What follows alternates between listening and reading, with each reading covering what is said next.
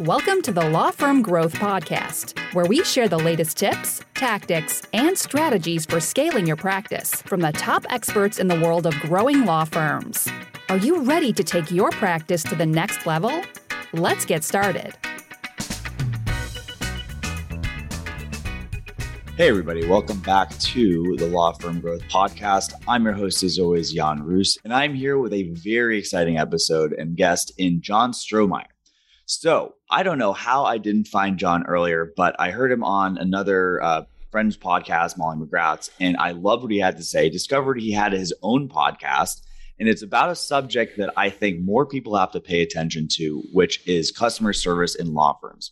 So John runs his own firm out of Houston, but to give a little teaser in his background, he did used to work at the Four Seasons for I believe four years. For people who don't know, they've you know got some decent customer service over there. so it's been really, really fascinating to dive into his world. And I'm super excited to have him on the podcast. So, John, thank you so much for taking the time to show here. Of course, yeah. And it's great to be here. I'm surprised we didn't run across each other earlier as well. okay, awesome. So I kind of teased the background a little bit, and I think we might need to go into that later, but I wanted to kind of start off with a question. And the question that I had was, you know, it kind of seems to me that everyone pays a face value taking advantage of customer service. I feel like customer focus is something that you'll see on almost every law firm website. But as you and I both know, that doesn't seem to be the case. So, why don't you think people are able to put good customer service policy in place if they know how important it is? That's such a good question. I'm trying to organize all my thoughts. We're going to start with everybody knows it when they see it, but they can't describe what's happening. And this is the big thing to think about. If you're listening to this podcast, you're probably a lawyer or some sort of related professional. You have been to places that do service well, whether it's a high end restaurant, Four Seasons like I worked at, or even Disney. You've gone and you've experienced it. So you kind of you know what it feels like, but you don't know how to get there. It's almost like you're the critic of the restaurant. You don't care how they actually made the food you're just tasting the results. So we're now asking you as the client service provider, as the lawyer, okay, you're in charge, go deliver client service. Well, you've never been trained in it. You don't know what that actually means. And when I go back and I think about, all right, when I was at the Four Seasons, I was night manager there for three years. That meant I showed up at 11 o'clock at night. I left at 8 or 9 in the morning and everything was on my plate. What did service mean there? Well, it meant taking care of people, doing what needed to be done to uphold our standards, and making sure nobody, you know, if, if there was a problem, we resolved it. It's really simple to say all of that. But when we come back and try and implement that in a law firm, what does that even mean? And where are we focusing? And so, what this leads to is saying empty things like we're client focused, Okay. I shared something on Twitter earlier this week. It was like the 10 things you should never put in your pitch deck or your website. And I'll make sure to get you a link to that. But everybody's client focused. Just saying it, you know, it's like, oh, well, we breathe air and we, uh, you know, we convert exactly. We convert glucose into energy. Well, that's wonderful. But how are you doing it, and how is it actually helping your clients? And I'll, you know, one last little screed before before I let you talk, John. What it isn't is handing over a bunch of useless stuff to your clients. You know, it, the Four Seasons isn't the Four Seasons because of high thread count sheets or because there's marble floors or you know fu- any of the other physical stuff at the Four Seasons. It's all about how they're taking care of you. And that's important in the context of a hotel but a law firm is not a hotel. And we've got to keep that in mind. People are going to hotels and Disney and high end restaurants for very different reasons than they're coming to law firms. And so if we start pulling out, oh, well, you know, they gave me a this or they gave me a that, you know, shock and awe and surprises, you're going to waste your time and effort going down the wrong paths and you're not going to improve service. Right. You know, it's actually kind of interesting. I didn't realize this until you said it just now, but it's kind of one of these naive expertise kind of fields. Like another thing that that we see all the time, more on the marketing side, is people who are like, "Oh yeah, like I'm really an expert on branding." It's like, okay, cool. I think you could probably pick a good logo out of a lineup, but those same people couldn't tell you anything about kerning or color palettes or any of that stuff. And honestly, I don't know anything about mm. branding, so I'll, I'll stop right there. But basically it's one of those things too because it's you can you can think you have the uh, the understanding of it but much like the food critic that doesn't mean that you could you know make yourself a souffle unless you were taught before. So it's almost like they have this kind of underlying technique that people can see the results of but really don't have any idea from from the inside. And then to your point it can probably get pretty expensive to do these shock and awe packages or maybe even worse think yourself oh yeah cool i got a I, I give people pens in the San Pellegrino. Like, you know, this is, I'm, I'm five stars, baby. Let's go. I know, and that and that's the thing. It's you can do that, but think about this: what's the gifting policy at Disney? I mean, it's basically nothing. They don't give you much of anything that isn't cheap or easy to produce. You're paying for everything, and the people are happy to do it. Like Disney charges a lot of money for very good reason. They provide excellent experience. Like it's, and that's the thing. People are going to Disney and Four Seasons and restaurants and day spas, things like that, for some combination of entertainment, pampering, and fun. And that is perfectly fine. Nobody's going to confuse those entertainment, pampering, and fun experiences with why they're coming to a lawyer. Mm-hmm. And it doesn't mean we should be gruff or mean, and it doesn't mean we shouldn't have a good experience. But it does mean like no how are you helping clients by having the San Pellegrino and you know the Mont Blanc pens just for the signing or the even the high end you know fancy bond paper for documents. I mean, once I went on my own and opened my firm, one of the first things I stopped doing was using fancy bond paper to sign documents. Why? Nobody cares. It doesn't make the will any more or less valid. There's an argument that well, we know this is the original. Okay, we can also just make sure that we know this one's the original in a way that's a little easier than that. But it doesn't mean that we have to go around and really spend a bunch of time and effort on things that don't help the client move the needle. Okay, gotcha. And one thing I want to really drill down on there is that, you know, it seems like the orientation on whether something that you're doing is effective or not is is it moving the needle for the client, right? And to your point, it's obviously going to be different in a law firm than in, you know, something like Disneyland. But I guess for somebody who's coming into this completely blind, or maybe they have something that they've been doing not super intentionally, how do you go about taking that position and what the customer experience is like? And like, you know, is there any sort of starting point for people to really kind of start building these blocks that are going to actually make a difference in their practice? Yeah. I mean, the first thing we have to do is define what that needle is that we're moving. And you've got to figure out well, the client is coming to you as the lawyer to get to some mountaintop. What are you going to do to guide them? And so we want to think about that in the terms of how are we helping them? Nominally, and a lot of you know, a lot of lawyers reduce what we do to document production. And that's not really it. You know, in the context of a personal injury attorney, sure, they want some money as compensation for their injuries, but really they're trying to get their clients back to being as whole as possible, you know, before the injury. And when you take it in that light, it does open up these new possibilities of, well, how are you actually taking care of the clients? Does it make sense for you to send gifts to the client? While I generally say no, I remember interacting with a lawyer I think it was on a Facebook group uh, a couple months ago. Her clients are personal injury clients. She gets them generally before they've gone through surgery. So she has a care package she sends after they've had surgery. That I think is brilliant. Why? She's focused on where her clients are. Yes, she's spending money on clients, but it's not, you know, she's sending like, you know, soup and flowers and magazines. It's not this overwhelming display. It's not, you know, the customized branded merch. It's not, you know, the $700 steak knives. It's something that helps clients right then to recognize, look, we're here to help you recover. This is a small thing. We've focused on you. And it doesn't mean that we're doing, you know, San Pellegrino in the office plus any other you know, drink type that you may have thought of once. So it kind of seems like thoughtfulness is sort of like the leverage here, right? So it's like you don't need to spend a lot or do a tremendous amount if it really fits in the customer journey. Exactly. It, so much of service is simple things. It's rarely some over the top spend. It's all about another way to think about it is it's the adjectives on how you're delivering. So, you know, it's fast or it's easy. They've remembered what we've done, painless, pain pain free. The more you can make it easy for your clients, that's what we're thinking about. So, just in the context of we're looking at moving the needle for some client. Does it make sense to have San Pellegrino in the office?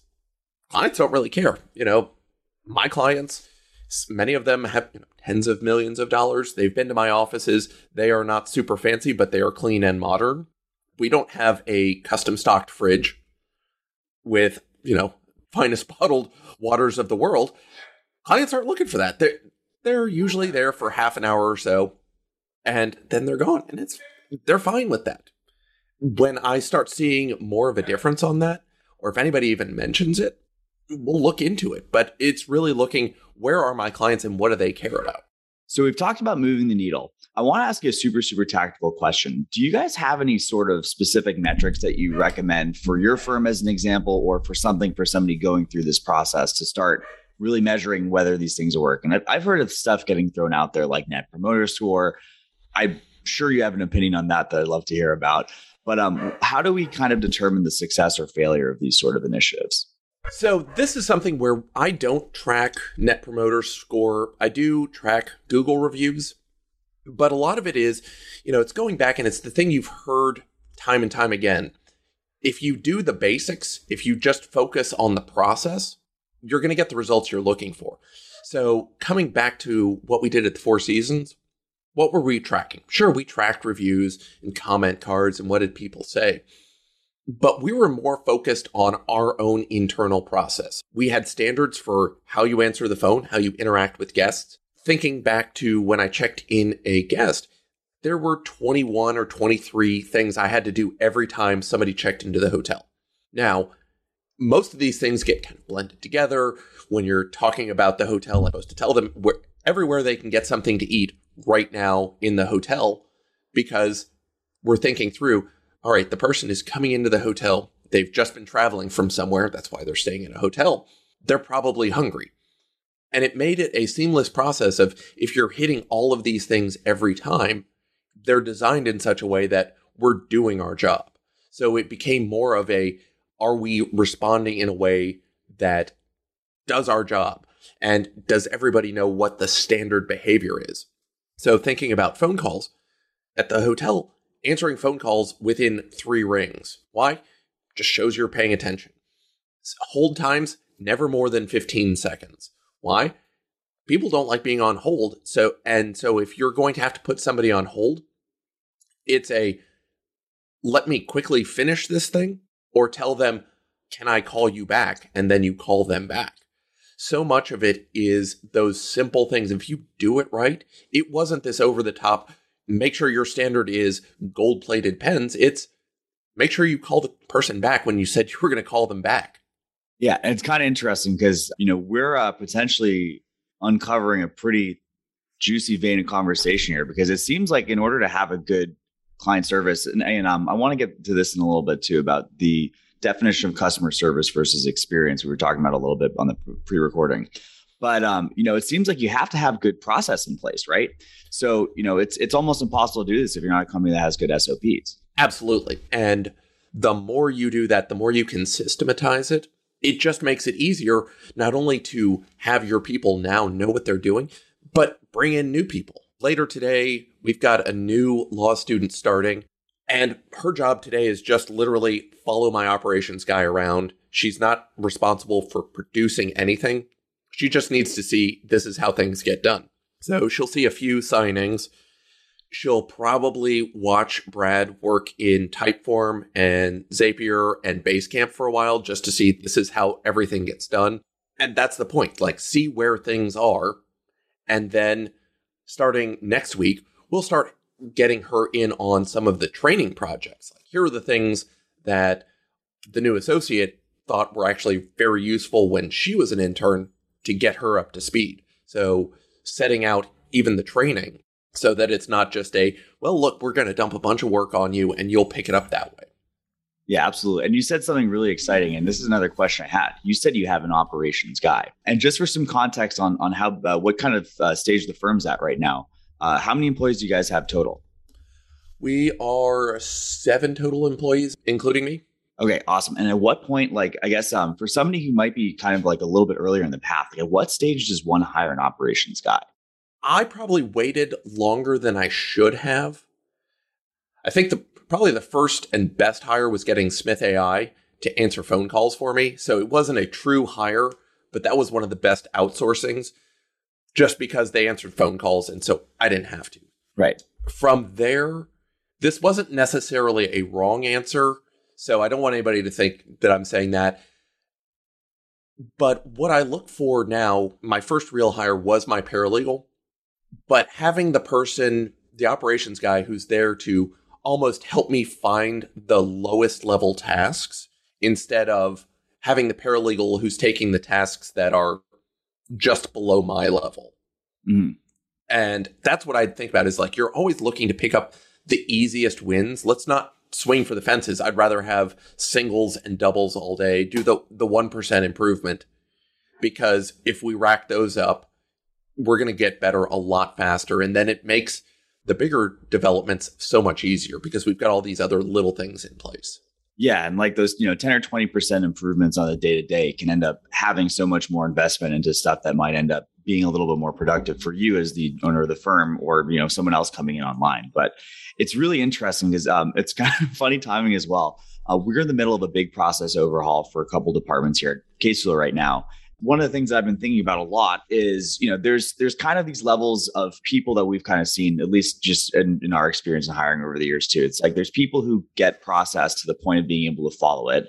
Again, the lowest bar is people who can't follow a darn process and they don't really last too long here.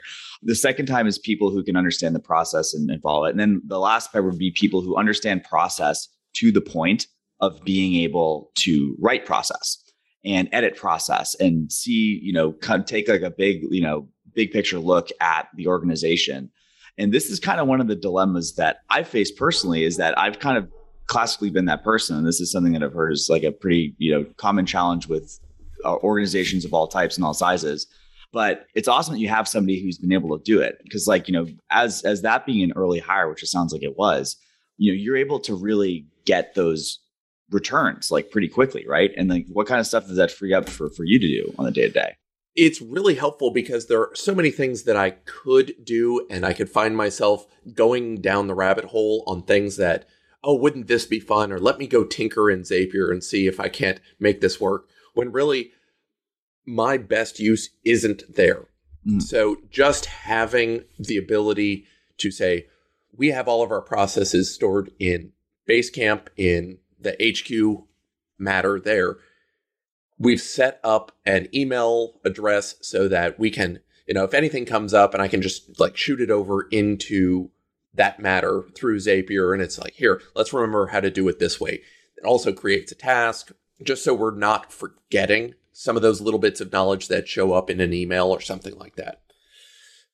But then you're right, the, the having people who can write the process. One of the guys on my team, my internal bookkeeper, Bill, just he follows those instructions sometimes more than I'd like because yeah. I look at things. At, eh, so he'll be working in this Excel spreadsheet that I developed for myself just to make sure that IOLTA is always balanced. Mm-hmm. And so every week he's going in there reconciling it. And when I first handed it over, I thought I had my directions down. Like there was two or three pages, it was like 40 steps you know, download this report, download that report. And it took a while to get Bill up to speed on it because I'd written it in my language. And what I've learned is Bill is so good at just kind of following the instructions exactly as they are written. Sometimes to the you know, my supreme frustration when I'm like, Bill, I know it said cell 56. It was cell 57. could you have not just looked one cell over? but that's also the point of he's you know he's really good at picking that out because he's going to follow it and he's going to do it and say i don't understand. And so we'll run out all of the edge cases on this. And i also know if i'm going to go in there and fiddle with the excel file you know either tell him i've done things and he needs to update the instructions or constrain whatever i'm doing so that it doesn't upset any of the cell values that he's looking for yeah, and it's, it's actually you know you, you bring up a really good point too because this is something um, I've also been thinking like about a lot. But like one of the super key things is that if you have a bill and they have the confidence and you set the culture in such a way that they can ask the questions, then you almost have a self correcting procedure some of the worst situations I can think about in the last couple of years for stuff that we've set up as far as SOPs for been from people who don't do that. And then you you realize when the smoke starts coming up over the horizon, you're like, oh my God, how long What are we gonna do? Been, yeah. How long has this been in uh, in the mix? But yeah, no, it's it's also good too, because you know, to kind of see the the real side of SOPs too you know, and this is just something not to go on too much of a, a grandstand, but like, you know, I, I, think a lot of times people pitch the, the 101 level dream of a lot of these things, be it marketing, be it operations, be it like whatever. And then they don't realize that, you know, to really have something that's kind of a sustainable advantage of this sometimes takes a little bit more than setting it up. But when you have the point that like it's actually something that's been built, then that's really how things become kind of sustainable as a, as a competitive advantage, whatever that happens to be but yeah, I kind of want to transition a little bit too, and, and kind of like the benefits of customer service too. And just, you know, having looked at your podcast, I know there's a lot of stuff that you talk about in terms of the crossovers and using service as marketing. So, can you kind of bring us in on, on how you've seen that work in either your firm or people that you know that have been working with you? It makes it so much easier because this is what we do, you know, not looking at it right now, but you know, the reviews that we get, it all comes back to, well, listening to other people talk about, well, what works for Google reviews? The fact that the service is all about how we're doing this, how we're delivering it, how do we make it easy? Well, we know we need to get reviews. We know that Google rewards kind of wordier, longer reviews. So let's make it easy for everybody. We use Text Expander a lot. Just having that text expander with the link built in with here are the questions we want you to answer so people don't just hit five stars and bounce or say something like everything was really good. If we can get them to think about one or two of those questions, it's making it easy for them when it's still kind of an awkward position to, you know, like people don't like necessarily leaving reviews for high end services. It would be great if everybody just naturally did it and they the only thing they were thinking about is how can I leave a review as soon as possible? The reality is they're busy. They've got other things to do. So when it's time to leave the review, we're here to make it as easy as possible for them. And that's what it comes down to is thinking through, you know, whether it's leaving a review or sending the email to the client, like how are you going to make them it easy for this process for them? What questions are they going to have? How can you just kind of grease the skids so you get what you need done as fast as possible? Yeah, I and also this is something that uh I've always had a really, really hard time with both myself and getting our employees to actually go ahead and ask for reviews too, because it is kind of an awkward thing, right? You know, we're talking about high end trust here. You know, that's going to be a pretty penny in most instances. And then after they've, you know, written you a check, I'll go, yeah, um, could you do me a solid, brother? right. it's kind of a hard ask to make, but getting super tactical. How do you think about that? And like, what point in the process do you think have, have you guys gotten the best results from from introducing it? So far, we've been doing it at the end of the process. Mm. Just you know, kind of let's get all the way to the end. Sometimes we'll ask early on if it makes sense. And the other thing that we do is if we've got people who call us, you know, the marketing we do generates a lot of leads, many of which are people who are not marketing qualified. So these are people who think, you know, they say, oh, John's talking about tax or estate planning. Let me call him with my my question about I want to challenge this will. So I send out, I mean, golly, I think like 20% of our leads we end up referring out to litigators just because we're, you know, like we're generating these leads we're still doing we're doing a handoff to people. We're making you know making sure they know. Look, you called the wrong place. We're not just going to say you know go somewhere else. It's here. You know we're going to get some details about your particular case. And we're going to send it to the one of the six litigators we know just because they're different. They've got different focuses. You know, some are better with kind of corporate structures intertwined with that. Some are just better pure fiduciaries. Some need some guardianship involved. There are a lot of things to think about. And so we want to say, well, look, even though we're not the right people, we're going to get you to the right people so that you get taken care of because that's ultimately the goal. You want to get taken care of. And that's part of my marketing is making sure I'm sending those referrals out. I have zero interest in taking on probate litigation as a practice area. But if I send out all of these referrals to the people who are sending work back to me, like that helps me. Yeah. Well, I want to point out a couple of things for the listeners too. I think are super, super important. And um, you know, if you guys have been listening to the, the talk that we've been having about process, one of the major reasons that I I'm constantly railing against running a general practice and niching down as much as is realistic possible is because it allows the process to be a little bit more simple at the end of the day. And the second thing, and I think this is the first time I've ever heard somebody talk about this on the podcast. I feel like the way that most attorneys do referrals is they can be doing so much more. Because the first thing is that when somebody thinks about your law firm they're like well i was taken care of regardless of the fact that i didn't have something that they could you know invoice me for. That's that's one thing.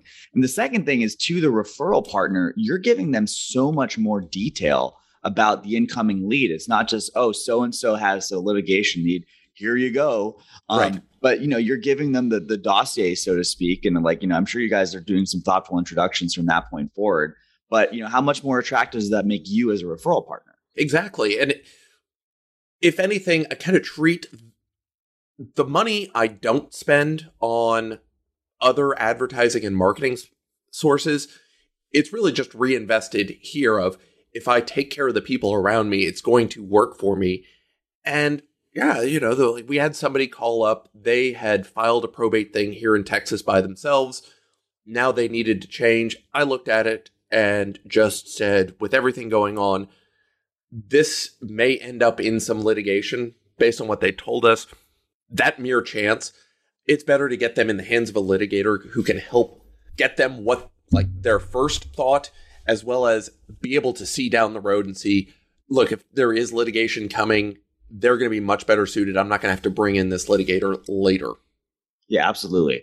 And then, you know, it just makes it easier for you to grow the firm and, and that kind of thing too, because you're just, you're just focusing on what's good for you, right? Exactly. And I mean, just the niching down also makes it so much easier. I mean, here I am. I'm almost three and a half years in on this firm. I haven't even niched down since I opened when I was taking not only doing the same stuff, but I've taken certain pages off the website just to stop taking that work and focus more on other things you know, not even other things, the things that are working best for me. And it's great. It, you know, if it's not something that's within what we do, it's very easy to say, like, even to a current client, I'm not the guy to do this. We've got somebody else. It, so it's not even a, I'm not making money off of this. It's you're going to get a much better result by going to somebody else. Yeah, like you know, big picture frame. That's the best interest of the, the client at the end of the day, right? And like you know, I'm sure that comes across in everything that you're saying. I'll just say this too, like you know, for people that are worried about this, I and this might be kind of a pseudo. This is on. this is one of those like uh, intersection of uh, psychology and woo woo stuff. It's like I really believe that the more you say no to like no, this is not a fit to people, the more conviction you have when you tell somebody, yeah, I think this is a good call for you. Absolutely. Like, oh, we see this all the time. Uh, somebody's asking about certain tax planning things they were asking about it in a way that sometimes we say no to it, but also some, you know, I could see where they were going. It makes it much easier for me to know this is a good fit versus this is a bad fit. Yeah, that's fantastic. And then the other thing too, just like, you know, it's going to be so much better from a marketing perspective too, you know, especially, you know, and this is the thing, John, we've covered like so many different things. I just want people to understand how all this stuff fits together going back to the review strategy, if it's 75 reviews that are five star about a specific issue versus 75 reviews when one's family and one's a car accident case and one's a simple will, the person that really is that 10 out of 10 fit for the client is going to be so much, you know, you're going to have so much, you're never going to get price shop for that. If you're the only guy who does this for this type of person, then it's, you know, the, the amount of power that you have in the consultation is tremendous. And that ultimately conversion rate is is really the leverage that you're going to get on your spend at the end of the day. Right. It's the way I think about it is two different ways of putting it, but I'll start with this. Like, why should anybody pick up the phone and call you? You want to make sure that people know exactly when to call you and when not to call you. Sure, mistakes will happen, but it also makes it easy for your referral sources if they know exactly why they call you. My referral sources know don't call me with any litigation. It, thank you very much for thinking of me. I don't know how to do it, and I don't want to learn how to do it. And the other thing is something that I've been saying for a while, and it's you don't have job security until people pick up the phone and call you to pay you money to do something. And you know, it kind of it made some sense, but it really is you need people to call you and know why they're calling you. That's what we want to get to is make it as easy as possible for them to know when and how to pick up the phone to make sure that you get some money. Yeah, absolutely. All right. So I guess we're getting towards the end of the hour. I wanted to kind of leave with super tactical stuff as far as people who are really starting to consider it. Are there any first steps that you can think that somebody could take to get the foundation in place to start really thinking about their customer journey and the customer service experience of working with their firm? Yes. And it's something I've mentioned before, but it's worth going back to. You've got to start by defining that needle that you're moving. Again, in the context of PI, it's not just get money for the client because, well, you, you know, you're a lawyer. And so think about how is it that you're helping the client recover? You know, as an estate planner, my job is not to produce a pile of documents. You know, the client don't isn't going to care if I give them a will or a trust or a singing bush that just tells people what to do when they're dead.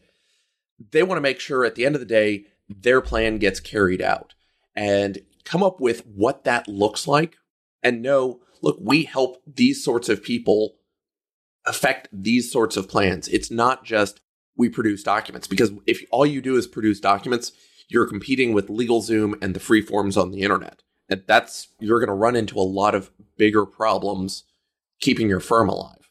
And then once you've got what that needle is, it makes it so much easier. Everything just kind of flows downstream from there because you can start figuring out all right, well, if we're going to do this, how do we make it better and easier, not only for our clients, but for you, the owner, as well as your staff? How do we make it easier for them? You've got finite resources. You're going to have to make some choices.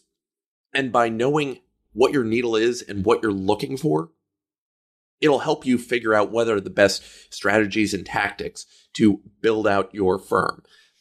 You can't start picking appropriate strategies and tactics until you know what you're trying to do. Yeah, and that's awesome. I mean, I, I, think this has been a huge, I mean, honestly, got it like really big eye opening conversation for me. I'm saying that super genuinely, John, because like I oh, thought, like, um, you know, at, at some level, I might have thought that there was some kind of like, you know, step one, two, three, four, five for this stuff. But it sounds like, you know, it really is kind of one of those situations where you have to be deliberate about when you're setting your goal but the way that you get there really is going to be unique for every service and every type of person. So you know there's not a prescriptive path for that so to speak. No and you know and it's the good news and the bad news.